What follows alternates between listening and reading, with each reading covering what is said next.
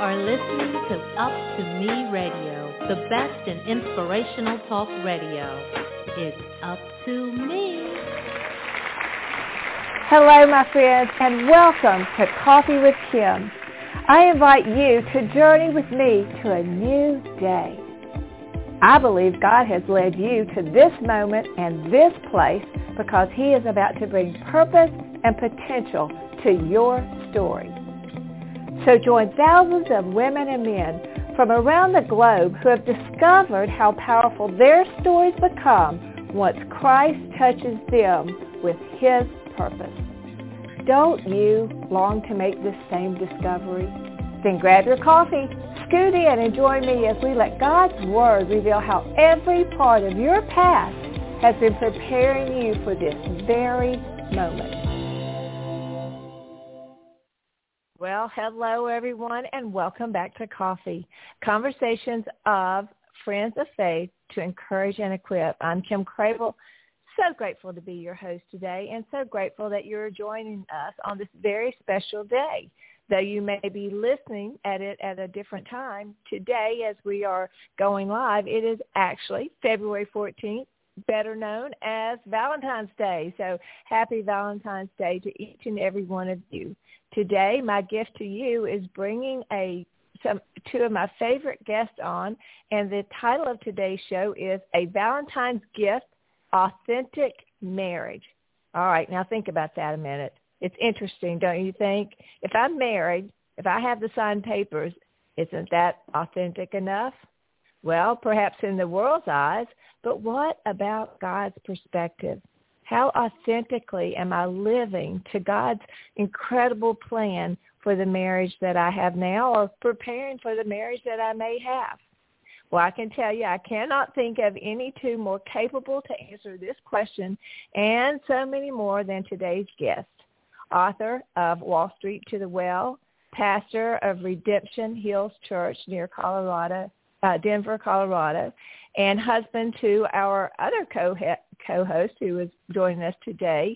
They are Trish and Pastor Fuhlendorf. So why are they so amazing? Let's bring them on and you will within minutes discover why. So welcome friends. Welcome back to Coffee. Hi Kim. Hi Kim. Hey guys, how are Glad you?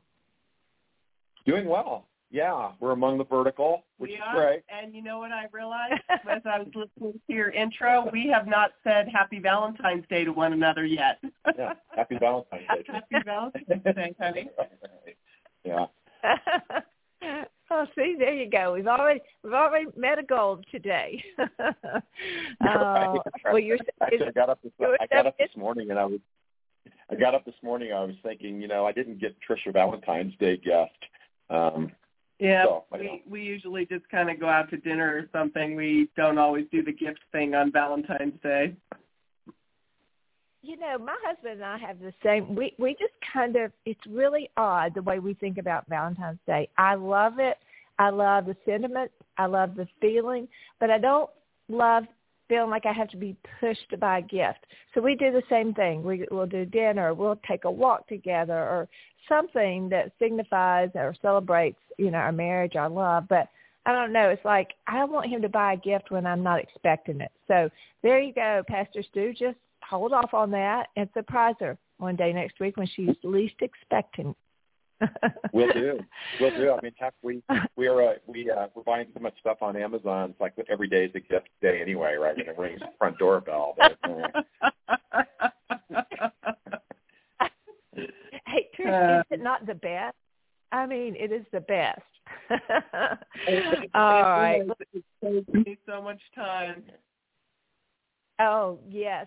Well, it is truly so good to have you all. You've been on this show a few times. You've been on the TV show a few times, and you know you've just become our our favorite couple, our favorite pastor and wife, and you know, and it's just because of the authenticity in which you live. And I love that you you seek that in every part of your lives. And, and so today I want, you know, what a gift it will be for our listeners to be able to hear, you know, how your marriage became strong, the the struggles and and even, you know, you how you carry that on even today.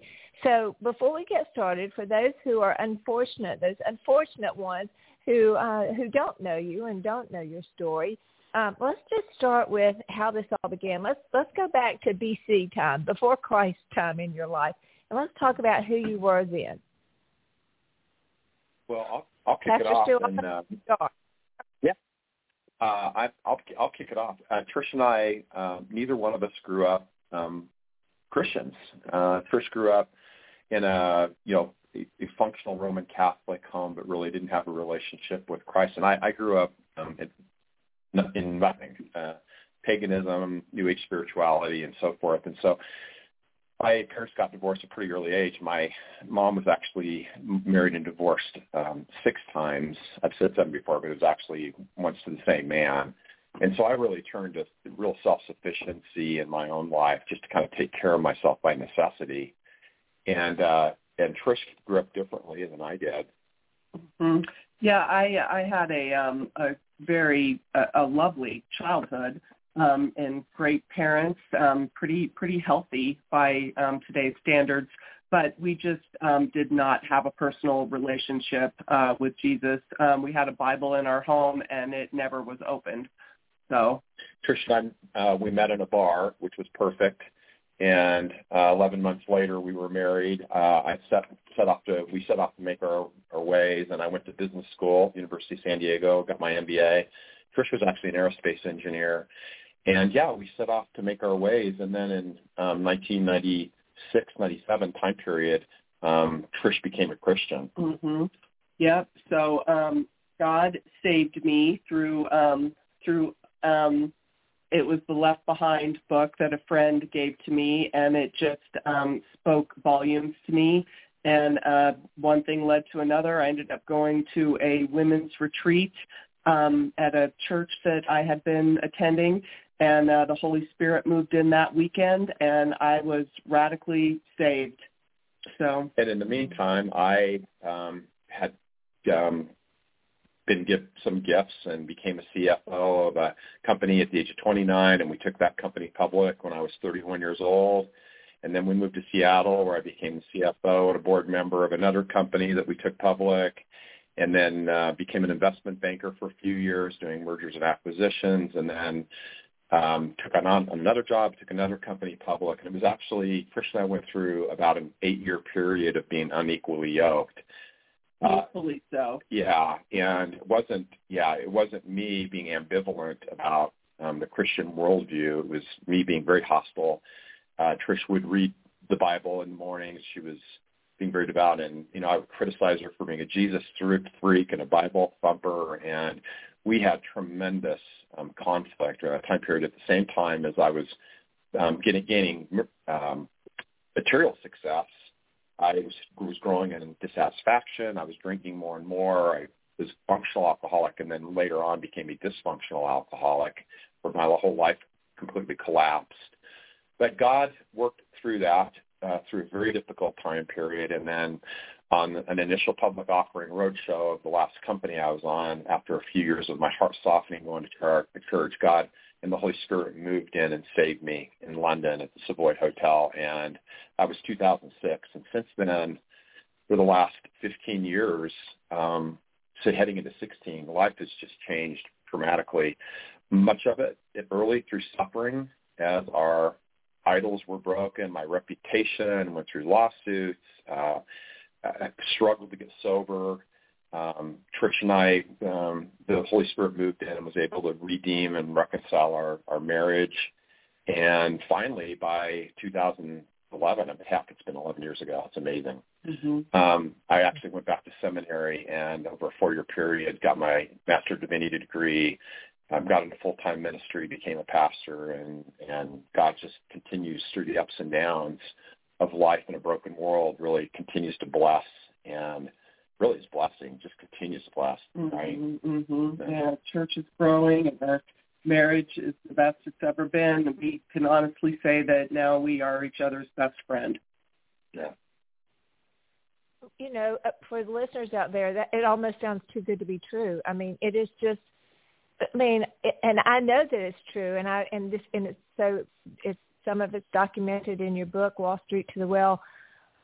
It, it just for anybody listening out there that has a marriage that you think cannot be saved, this is why I wanted Stu and Trish on because it is a story of truly what God can do, but but only God can do it.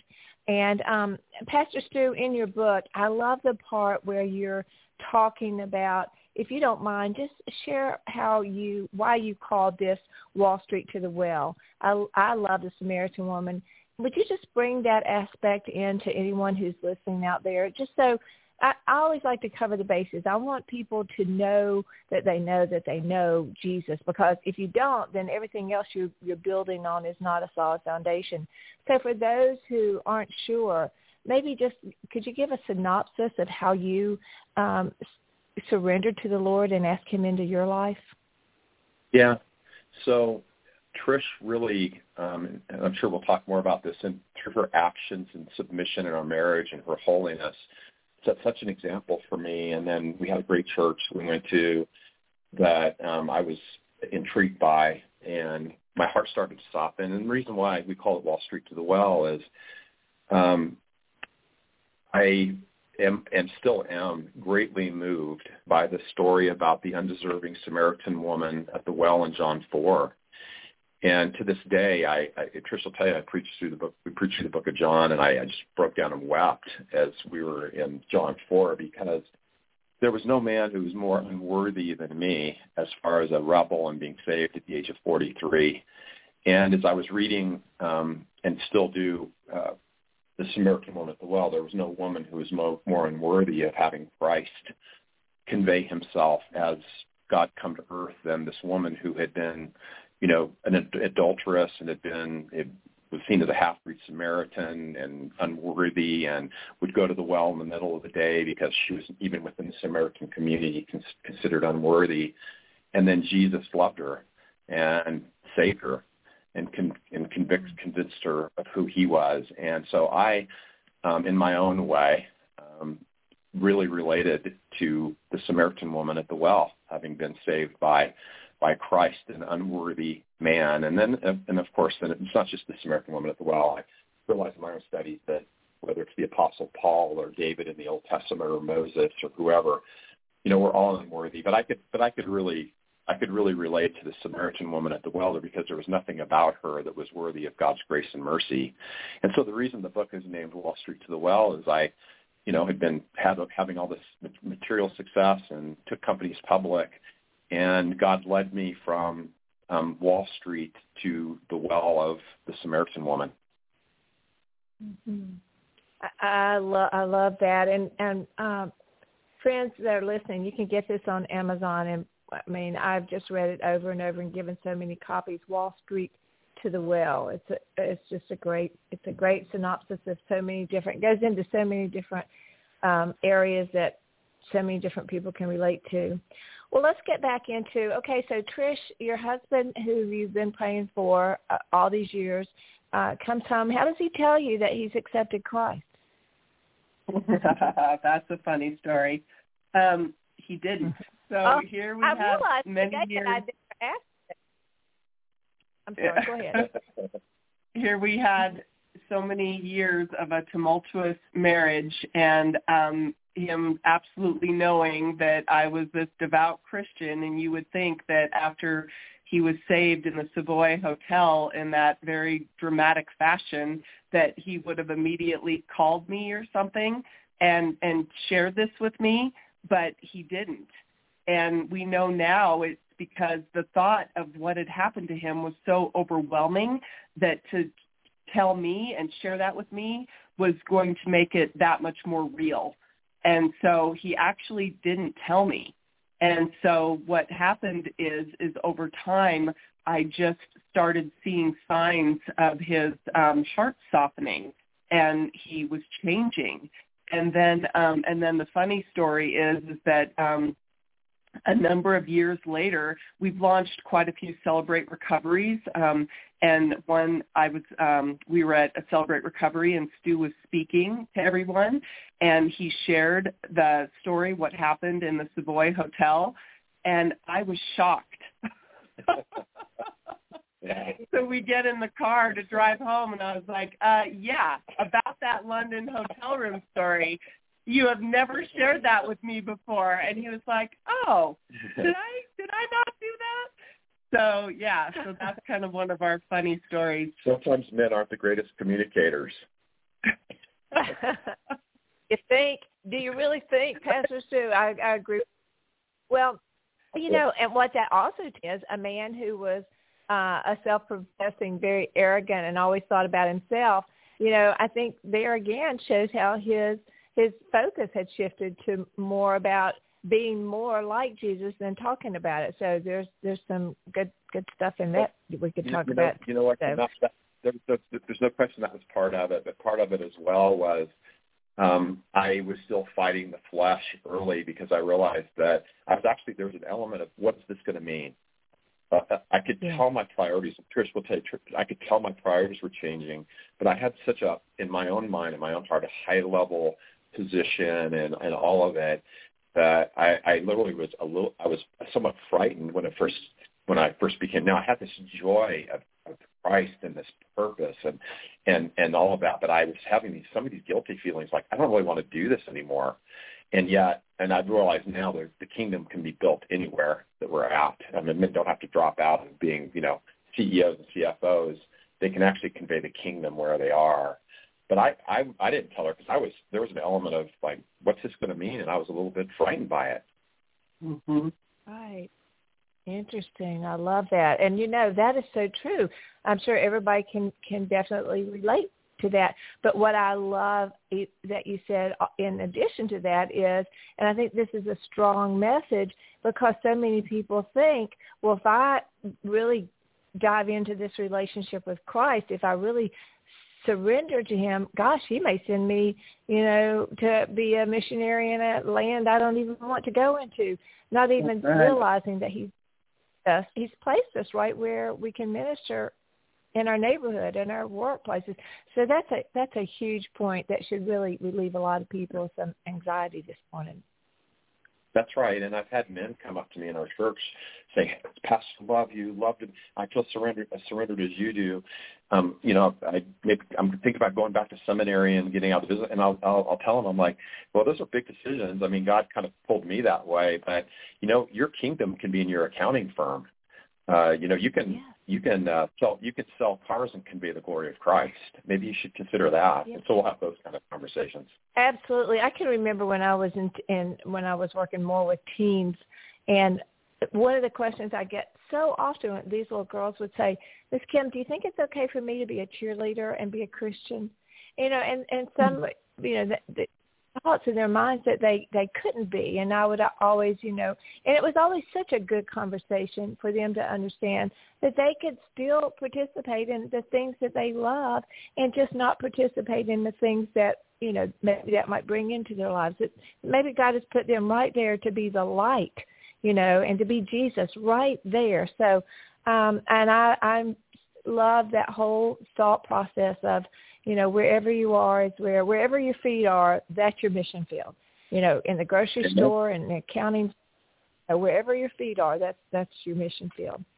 So how mm-hmm. did so we, Trish? I hear a little bit there where you you start hearing your marriage begins begins to change, and so what was it what what would you say uh, that you began to see first, and, and how did your marriage begin to evolve in a different way? Yeah, so um, I he first of all started showing more of an interest in um, going to church and um, you know God's word and um, praying um, all of those things. But then in our marriage, um, he just he was um, softer, kinder, more loving, um, and then you know one of um, I, I frequently in our marriage talk about my love language is um, is service and and not so much uh, me serving, but I love for my husband to do some you know chores around the house and so that started changing too. He started um like emptying the dishwasher and I mean you should see our routine now. I mean, I feel like we are a well-oiled machine in how we divvy up the responsibilities of of the home. Um, and so anyway, all of those things were new and different. And I, I know it is just, it was the Holy Spirit moving in and um, he was, he was changing.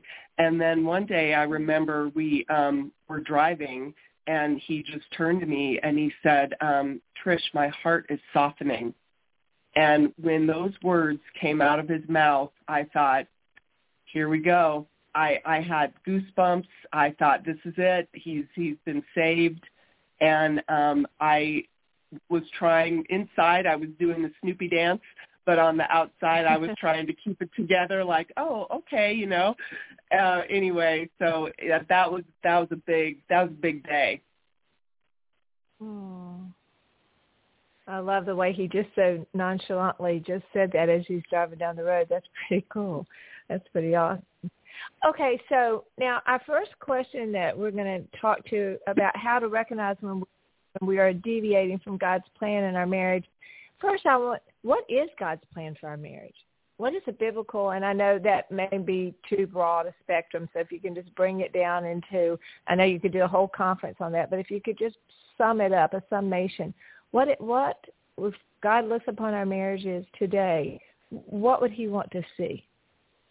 Yeah, that's great. I think again, it's not dissimilar to just our general relationship with with God in the the in the biblical marriage model, and that is, you know, to glorify God and convey Christ in our marriage as mm-hmm. Christ loves the church. For, for an example, so should um, a man love his wife, and so I think the the the real purpose of marriage, right, is to glor- is to glorify God it's to um, convey the relationship that Christ has with his people and the church, um, in his kingdom, to, to, you know, to his glory.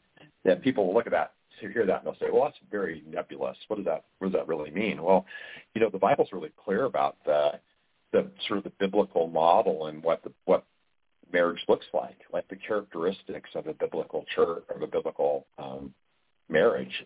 And so, yeah, I think it's I think marriages are really to God's glory about that relationship, koinonia, and fellowship. Mm-hmm. You, yeah, absolutely, and um, um, the relationship that uh, Christ has with God the Father. Um, you know, we'll kick it off with that, and and the submission there. And marriage is to is to model or mirror that relationship between Jesus and and his Father, and um, you know that is not popular um, in in this culture that we're living in. But um, but boy, does it um, does it work well? Yeah, you know, Kim. One of the things I think that we we use these big words at times, and i am going to use one, but it's it's very practical. There's what's the existential nature of the application of the biblical model to marriages, and what it really just means is when the truth of how we live our lives in, in a marriage uh, is biblical, that then the results of that are amazing. They, they, it's like there's truth to this. Well, how how can you say it's true? Because when we live by, you know, the, sub, submission, or that the, that the husband loves his wife as Christ loves the church, or that we are, you know, the husband is growing in knowledge, or that the, the marriage is the, the husband and wife are praying together, or the couples honor the differences with each other or that the husband dwells together with the wife and it doesn't work so much. And I, I mean, there's, it's very practical. When that happens, all of a sudden it's like, wow, what an amazing result within the marriage. And it speaks so much to the truth of just the biblical model of marriage. Mm-hmm. Mm-hmm. Yeah, that that's really. I, I wrote this down. I wrote uh, biblical model of marriage. I think we need to come back and do something there because um, I think that we just like with anything else. When I was doing my live this morning, I was talking about forgiveness, and I was talking, you know, if we don't understand what Jesus means about forgiveness, about marriage, then we isn't it true that we begin to conjure up our own thinking, our own theology, before long we're we're living based on what we think without really taking the time to dive into what what is the biblical model of marriage? What what how and how am I how's my life going to be affected by it? So I I think that that's something that we all need because we're getting too much views from TV and Facebook and all this other stuff. But I love what you said, how it uh, once it's lived right, the true difference that it makes. So how do we recognize when we are deviating from God's plan? What are some, what are some things for us to look for today? Yeah, when we deviate, we we see sin in the camp all over the place, don't we? It's mm-hmm. again the opposite of how truth how truth conveys um, peace and joy and all the fruits of the spirit. Then all of a sudden, if marriages aren't um, in, in a biblical model uh, and aren't um, you know abiding by the biblical guidance and, and all of that, then sin enters the camp, and so then all of a sudden we see what the anger and the opposites of the fruits. We see the anger and the dis- dysfunction, the dissension, and control. Yeah, all all those things that I think so many people can and then you know can relate to. And you know the problem is you were talking about creating our own theology, and that is so true because when we create our own theology, it's never right, uh, and and yeah. it's because we it yeah it's because of Genesis three. We our minds are depraved and we battle the flesh. And then of course then as christians we are redeemed but we still continue to battle the flesh. So we create our own theology around this. And boy does it impact our marriages. And that's why 50% of marriages you know in in, in divorce. Although i think that's that number is overstated. I think with with Christian marriages, people often say and it's the same with Christians. I actually disagree with that. I don't know exactly what the numbers are, but I do think Christian worldviews leads to, you know, much more success and much more peace. Um, mm-hmm. but you know, but yeah, that's how it's it's the sin that kind of arises in the dysfunction within the relationship.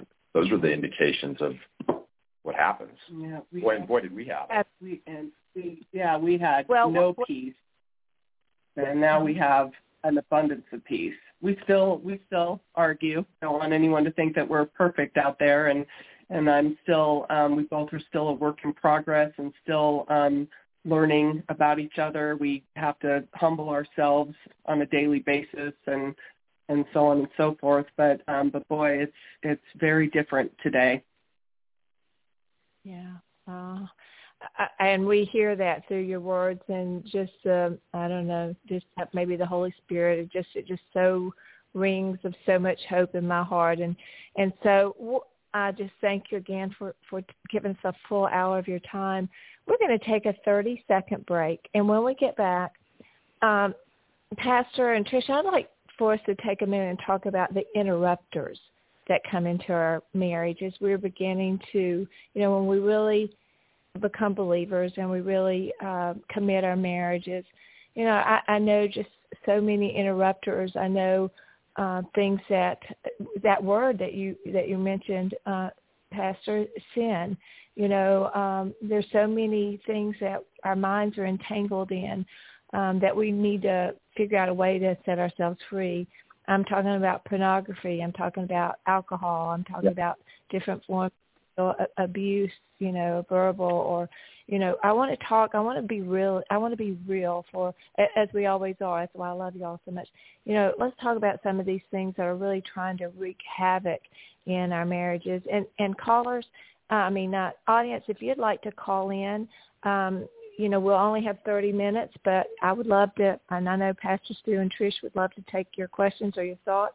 You can call in uh, this last hour of our show. It's uh, the number is three three four seven three two four five two four six. Excuse me, three three four seven three two four five two four six. Be sure and press one, and you'll excuse me, and you will. I will know that you're here. Can y'all tell it's allergy season here? My, our uh, executive director, Melinda, will let me know that you're in the waiting room, and we'll bring you on live to ask your question. So uh, we'll be back in 30 seconds, and we're going to talk about the things that are trying to interrupt our marriage. Be right back. I'll be here to hear what's on your mind. As an adult, kids want to know you're listening to them, but they also want to listen to you. When it comes to alcohol, they want to know your expectations and how and why to avoid underage drinking. Talking early and often about it in everyday conversations reinforces your message, and keeps lines of communication open. For more information, visit underagedrinking.samhsa.gov.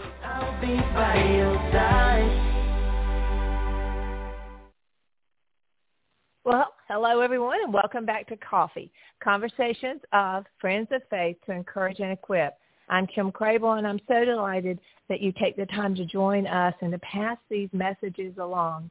Today we are so honored to have with us um, Stu and Trish Fuhlendorf from just outside Denver, Colorado.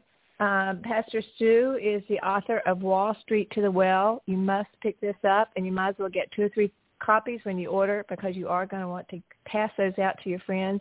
It is just full of so much um, concrete hope in Christ, and you're going to love it. You want to pass it along.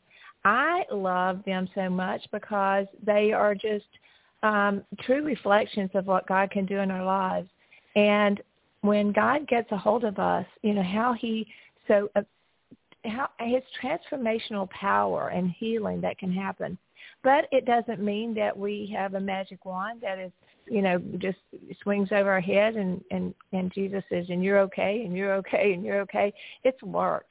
And he allows us to do that work. And, um, and it helps as an example, I believe. I, Pastor Stu, you can jump in here, but I believe God doesn't just, you know, sprinkle fairy dust on us and make us okay because I think part of our testimony is in the struggle of other people seeing that we love something greater than ourselves and it's Jesus and we're we're willing to die to self so that we can align our lives to be more like him. What do you think about that concept?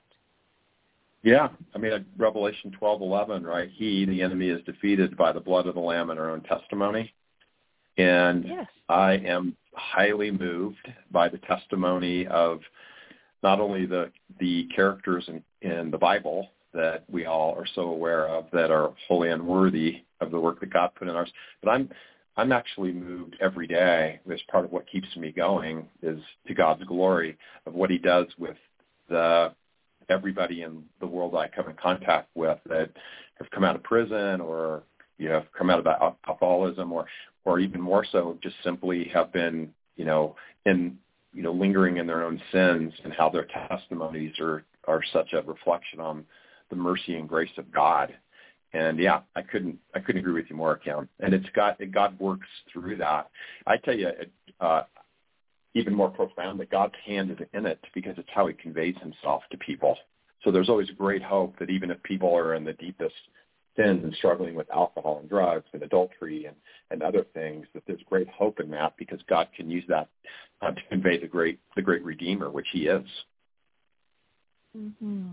Absolutely. Well, let's just talk about that a minute. Let's talk about some of the things that you had to personally overcome um, in your life and how you were dealing with that and maybe how Trish responded to that because you've talked about and and you said something um, earlier, I wrote down that you became a functional alcoholic to a dysfunctional alcoholic. Um, I find that, you know, what does that mean? And what steps did you take and how, and, you know, once an alcoholic, you know, they always say you, you, you still have those tendencies. I'm a re- recovered from eating disorders and I know my triggers. I know, even though it's been 30 some years, I know that that still would rest inside me. Not that I'm not totally healed from it, but there's still because I lived that life for so long. I know I know those triggers. So let's talk about that. For uh, what were some of the things that that you all walked through? Yeah, I think what a kind of big picture, Kim, and and then Trish can definitely chime in on this particular issue as well. Is we our story is very much in my story one as opposed to somebody who was um, you know abused and you know and things were really crumbling on top of is uh, we were actually receiving about everything we ever thought that we wanted. And and in that, it's almost like the book of Ecclesiastes. It's it's like the more and more I got of the material things and the career things that I thought I wanted, the more despair I was starting to feel because it was it didn't have the kind of purpose that I thought it would lead to, and I thought I wanted them. And so there, you know, we often use, use, use these little platitudes. One thing is like the good things that become God things become bad things. Well, we we were getting what we what I thought were were an enormous amount of good things, and they then became God things for me, and they really became bad things that really wrecked and destroyed. Alcohol is one of one of those things. I mean, there's nothing in and of it's in and of alcohol. I mean, there's nothing there's nothing better than a '93 Super Tuscan Sassicaia um, that drink if you have one or two glasses of it is a good thing. In fact, by It's the Bible, fine. yeah, it's just fine. The problem is that when it just like anything in life becomes a God thing, which is what happened with me with alcohol, um, it became a bad thing.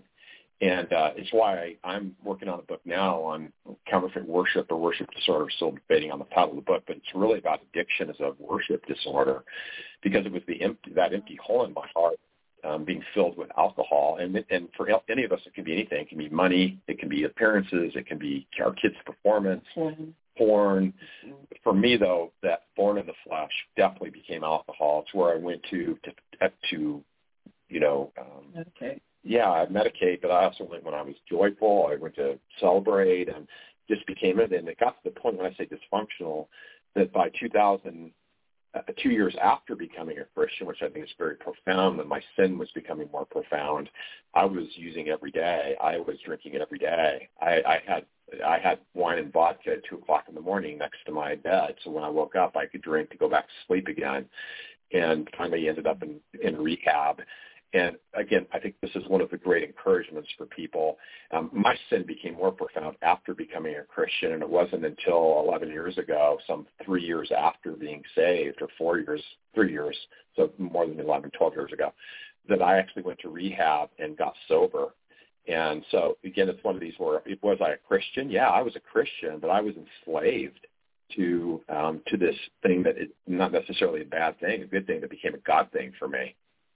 Mhm. Mm-hmm. Yeah, people oftentimes think that the second you're saved, that all your sin issues just immediately go away.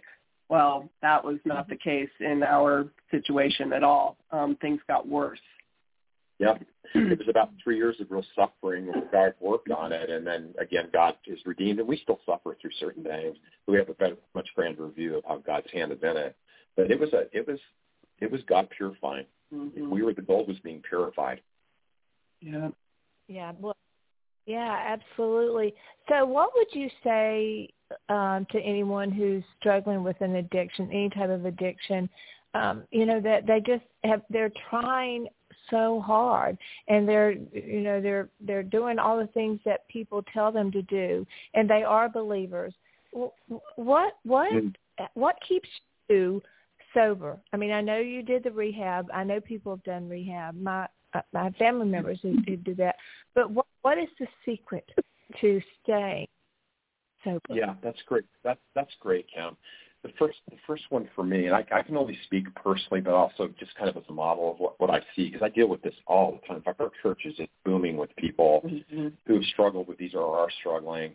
The first thing is it's it's there has to be a recognition through the Holy Spirit or or through a recognition of what the Word says that I have a problem. I, I realized that um, where before I was a Christian, Trish would say, "You got, you're an alcoholic," and I would be, Oh, if that didn't sit well with him. Yeah, so- time I used the A word. right. So I had to come to terms after becoming Christian. And the way that happened for me was I realized I cannot glorify God when I read about drunkenness and be a drunk. I just could not do it. But having said that, I could not not drink. And a lot of people say, oh, how weak. That's terribly weak. No, I'm telling you, I could not not drink. I needed help. And so the, fir- the first step in this, these good things become God things is realizing this is ruining my life. It's ruining my marriage. It's ruining my career. It's keeping me from being who I can be in God's sight. And it's more, the most important thing is it's ruining my vertical relationship with God. Mhm. And when I realized that, that's where the motivation really hit me. Now it took, it was hard. It, it, Crystal tells I was a Christian. I had to go through rehab. I relapsed after rehab. It came out. It had to be a full and complete commitment to Christ and to my own sobriety together, and those went together to get sober. Mhm. And that's what we did. So we ended up walking away from a million dollars. I owned a wine distributorship. That's a wonderful idea for an alcoholic to own a wine distributorship. Uh, and we had to do all these different things that then took the temptations away and the triggers. And to this day, I will have people come up to me. Now, I'm a pastor of a church, and I will speak openly to people. They'll say, "Pastor, you've been sober 11 years. It must be wonderful not to be not to have these temptations." And I'll say, "You have to be kidding me." Um, mm-hmm. I am sober, and I praise God for it, but I have temptations often, and I just simply love God more in Christ more than I love the alcohol. Mm-hmm. And, and he has a beautiful and healthy um, sense of uh, the fear of God and and that you know he just loves God so much and yeah. So for the men, so for the men and women out there who are, are Christians that are dealing with the guilt and shame and saying, I know what the fruits of the spirit are, and I know what the gifts of the spirit are, and I I, I cannot not drink, and I'm struggling, or whatever it might be. Um, I, I just really want to tell people understand that God will God is in this, that it doesn't make you weak, it, it makes you a human being, and that he will use that. I mean, the Apostle Paul, right, prayed three times to have this thorn removed. And God said, my grace is, and he said, this thorn given to me by Satan. And he prayed to have it removed. And God said, no, my grace is sufficient for you. It's in, and Paul said, it's in my weakness I'm made strong. And he even praised the fact that he had this thorn in the flesh. Mm-hmm. It's often the thorn in the flesh that then helps us and leads us to a greater surrender to Christ. And the minute that I start thinking real haughty like I've got this all conquered. All I have to do is think about alcohol, that porn the flesh, and other matters that I talk about in my book about, you know, Google my name and all that stuff. You can, but but I just really want to encourage people. You you can be a Christian and be struggling with these matters, and then the question's always, how and what process do we go through in our sanctification to try to get through it? And for me, it was rehab, it was commitment, it was AA meetings, it was Celebrate Recovery, it was even becoming a pastor, mm-hmm. because in many ways I tell our church, I became a pastor because of my weaknesses. And God uses all of that. So yeah, I would just encourage people, you're a Christian, but you know, you can't just linger in the sin and the addiction. Mm-hmm. I love that. And, and there's something that you said there. You said so much right there. But there's something I think is so key and um, this is something that you're going to hear in counseling over and over and over, uh, listeners, and that is what Pastor Stu said. He made a commitment to Christ and to himself. You know, you can't do this based on, I mean, as much as you love Trish, you could not do that for Trish, or you couldn't do that no. for, you know, it had to be through your love of Jesus and that you wanted to reflect that love. It, just talk about that just for a minute because I think people sure. are trying. I know people are trying to do it for those that they love, and it, as much as you love them, there's got to be a greater commitment, and it has to be to the only one who can truly help you when all those people leave you or abandon you or love you to death. There has to be commitment to the Lord. True. True, Kim. I wanted to be sober. I couldn't. I couldn't do it without help and over, and over time. I would. T- I told Trish um, I would go on some drunken bender and pass out. Just being honest. And I would wake up the next morning and I'd say, Trish, if I do this again, divorce me. I love Trish deeply. Didn't love her at the time. And I would tell, tell her, I would tell my daughter if she saw me vomit all over myself, you know, I promise you I'm done doing this. And the next day I'm doing it again. Uh, you know, it's the it's the insidious nature of alcoholism and addiction, and just uh, and again, you can throw other sins in there. I, I, if I eat like this again, I'm 100 pounds overweight. Then you know, and we do it again, and it's you know, but Paul Paul even says, you know, it's in the law and it's in the sin that that, that, that sin becomes more abound. So I again in my life, the only way I could get sober is to quit thinking about I have to do it for her I have to do it for others. I have to do it for my career. And what really got me there is I, I it has to come through that vertical relationship with Christ. I cannot be a God glorifying Christian and be a drunkard. I couldn't do it. Then when I got drunk, I would not be a nice man. Mm-hmm. It, it, you know, and I wake up the next morning feeling all this remorse and all this regret. And you know, repentance is not just feeling bad for about what we did, but it's there's an element of change. Right? If we repent, we have to feel contrition, we have to confess, and we have to change. And it's not really repentance if we just keep doing the same thing over and over and over again. So I, again, with great um, mercy and a great feeling of empathy for people, um, I could not not get there without help and without uh, prayer and without a relationship with Christ and without rehab and all the stuff stuff the world that I needed. And yeah, it took a full on head on Mm-hmm. battle yeah, to get he, there. he did the 12 steps. Uh, yeah, so he, it a lot. Yeah. And, and what was your part during this, Trish? When you saw him doing all this, what what did you find was the best way to uh, to stand by him, to to be to help, to be that helpmate? Well, um, I one of my thorns in the flesh is my desire to control. so, um, so I, you know, I was trying to learn as much as I could learn about addiction and um, things that I learned were that, you know, how powerful the 12 steps were and going to meetings. And so I would do stuff like um, as when Stu was in the infancy of his um, recovery and he was having a bad day and, you know, didn't want to go to a meeting, I literally would like force him into the car and drive him to the meeting and walk him into the meeting and sit him down and then I would like go into another room and wait or whatever. But um there so I just so I just was like, Oh my gosh, you know, he has to get from point A to point B. What can I do to help facilitate that? And so um so I was maybe a little bit more controlling than I should have been, but um but yeah, and we we prayed together a lot, we cried together. Um So, so Kim, one of the things from my perspective that Trish did, I think I would recommend for everybody is you have you have to understand that the person's trying to get sober and you have to forgive. Yeah. because a lot of carnage happens. And so again it's the alcoholic's fault the drug addict's fault that there's no trust in the relationship. But when but when the person the man or woman starts to show the progress and you start seeing the changes and all of that you have to start at some point or another accepting that they're putting their effort into it and trust and forgive and and quit throwing things. And Trish did Trish did a great job of that. It, it didn't take long, it probably a few months of me being sober where she started to trust. And then she stopped throwing things that had happened in the past through it in front of me and she started to act as a Christian woman, which was the forgiving and uh, the joy of having a uh, emerging emerging a sober husband and and that was a big deal. It was like forget what lies in the past and run the race moving forward to the glory of God.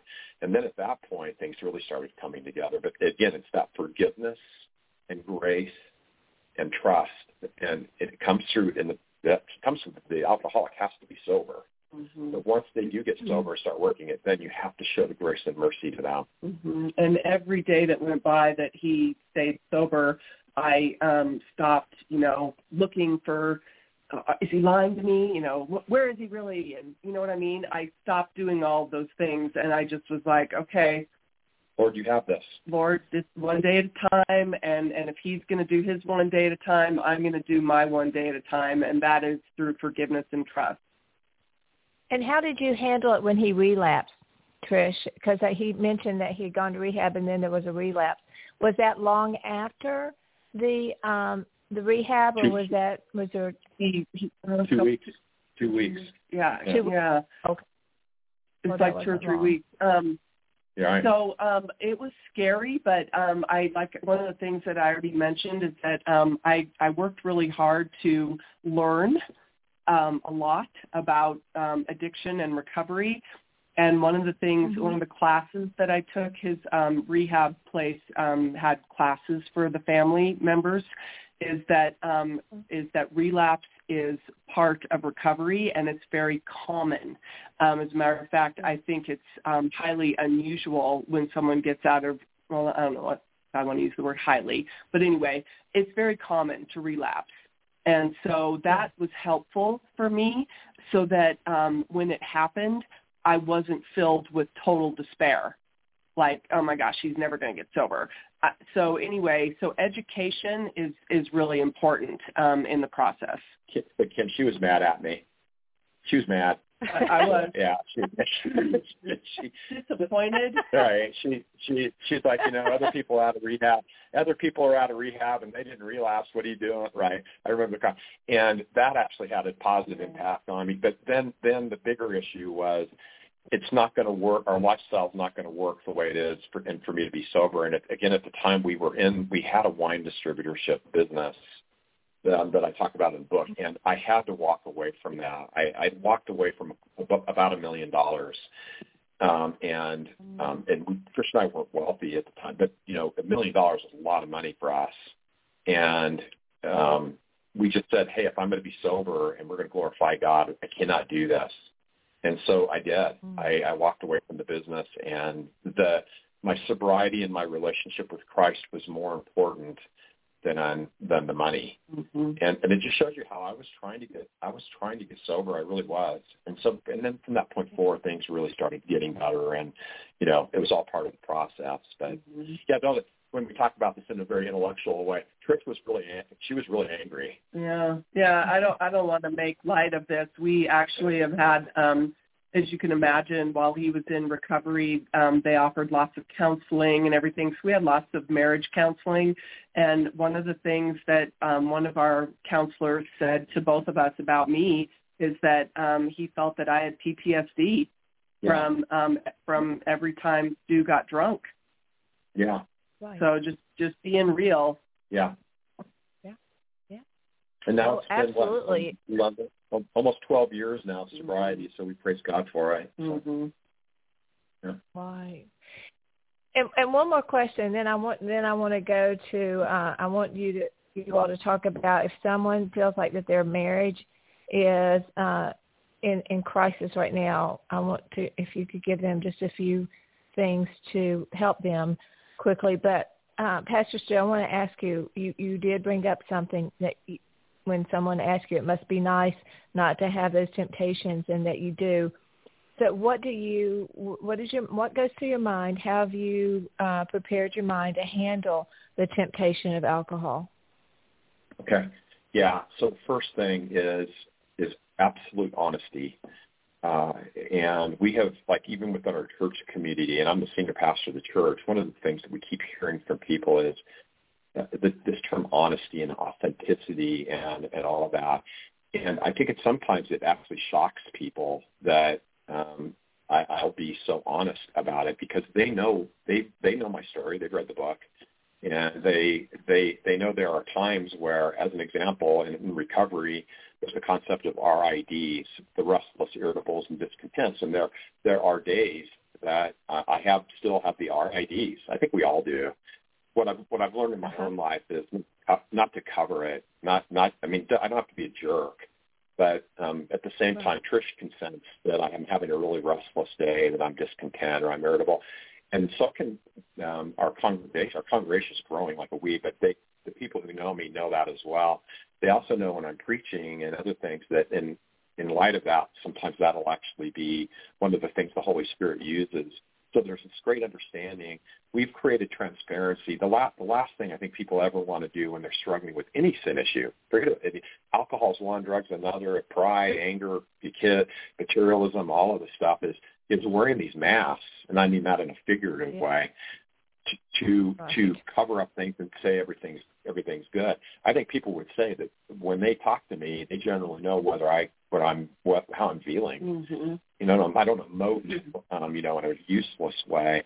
But um, I told somebody on Sunday, two Sundays ago, that I was talking to after church. He was trying to talk to me. It sounded like the Charlie Brown thing. Wah, wah, wah, wah. And I and I finally told her. I said, I, I can't.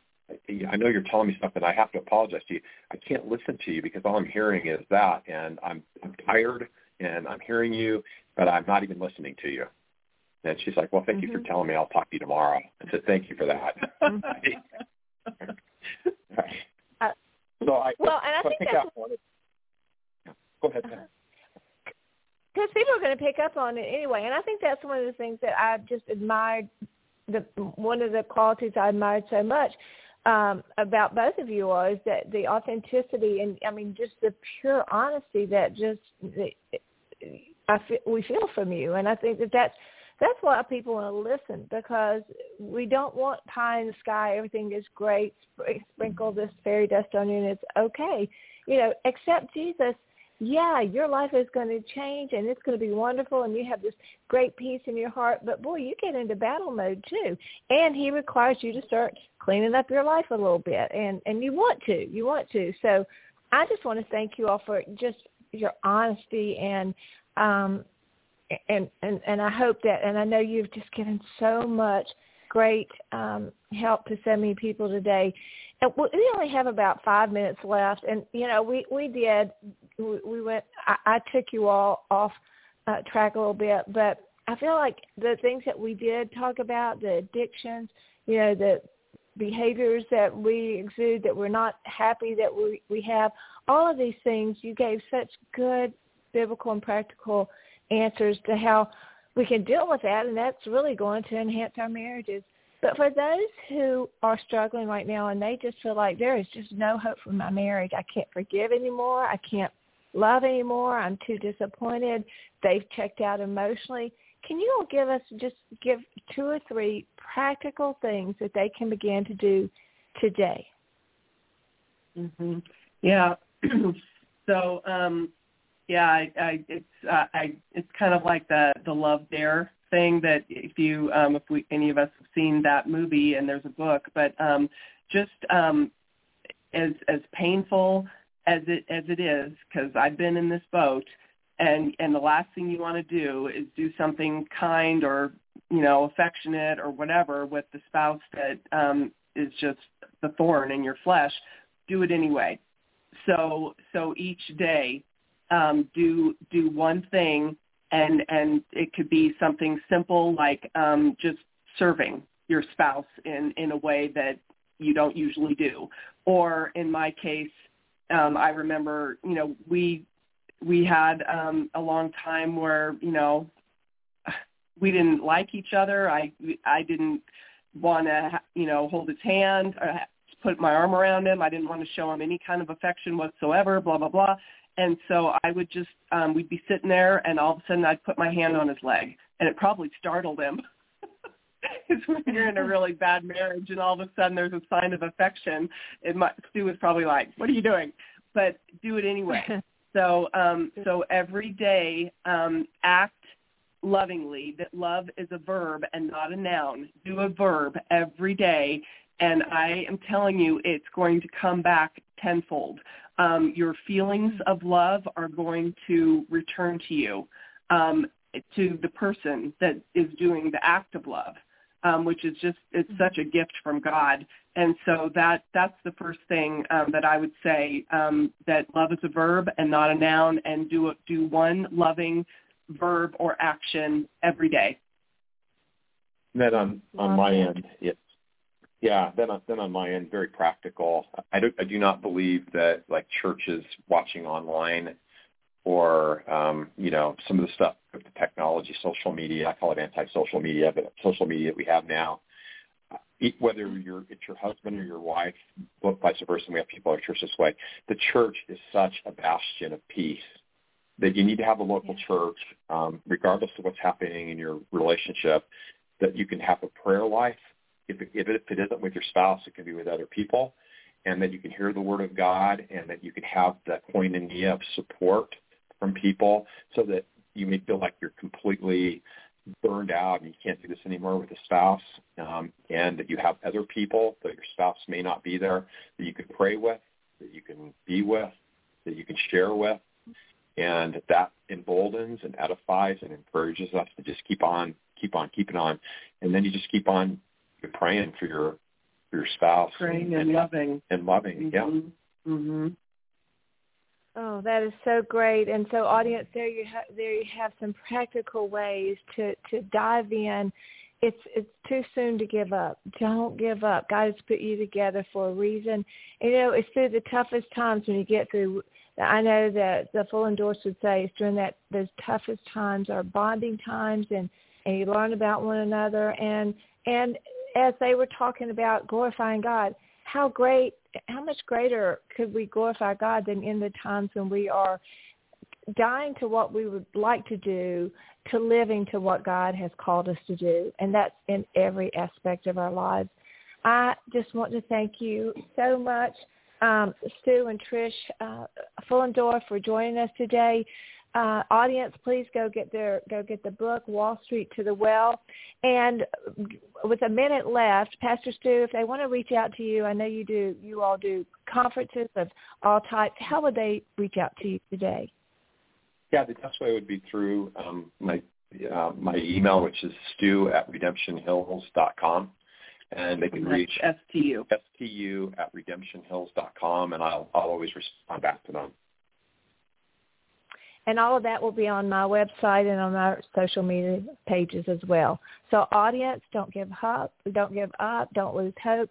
God is doing something incredible in your life. And what he has done for the Fuhlendorfs, he is more than capable and really wants to do in your life, in our lives today. So Fuhlendorf, thank you so much. We'll talk soon. Audience, I hope that you'll join us next time right here on Coffee. Bye, everybody. To learn more about Kim's books, teaching materials, or to invite Kim to speak at your event, please visit kimcrabill.org. Thank you for joining us today. And remember, to learn more, please visit kimcrabill.org.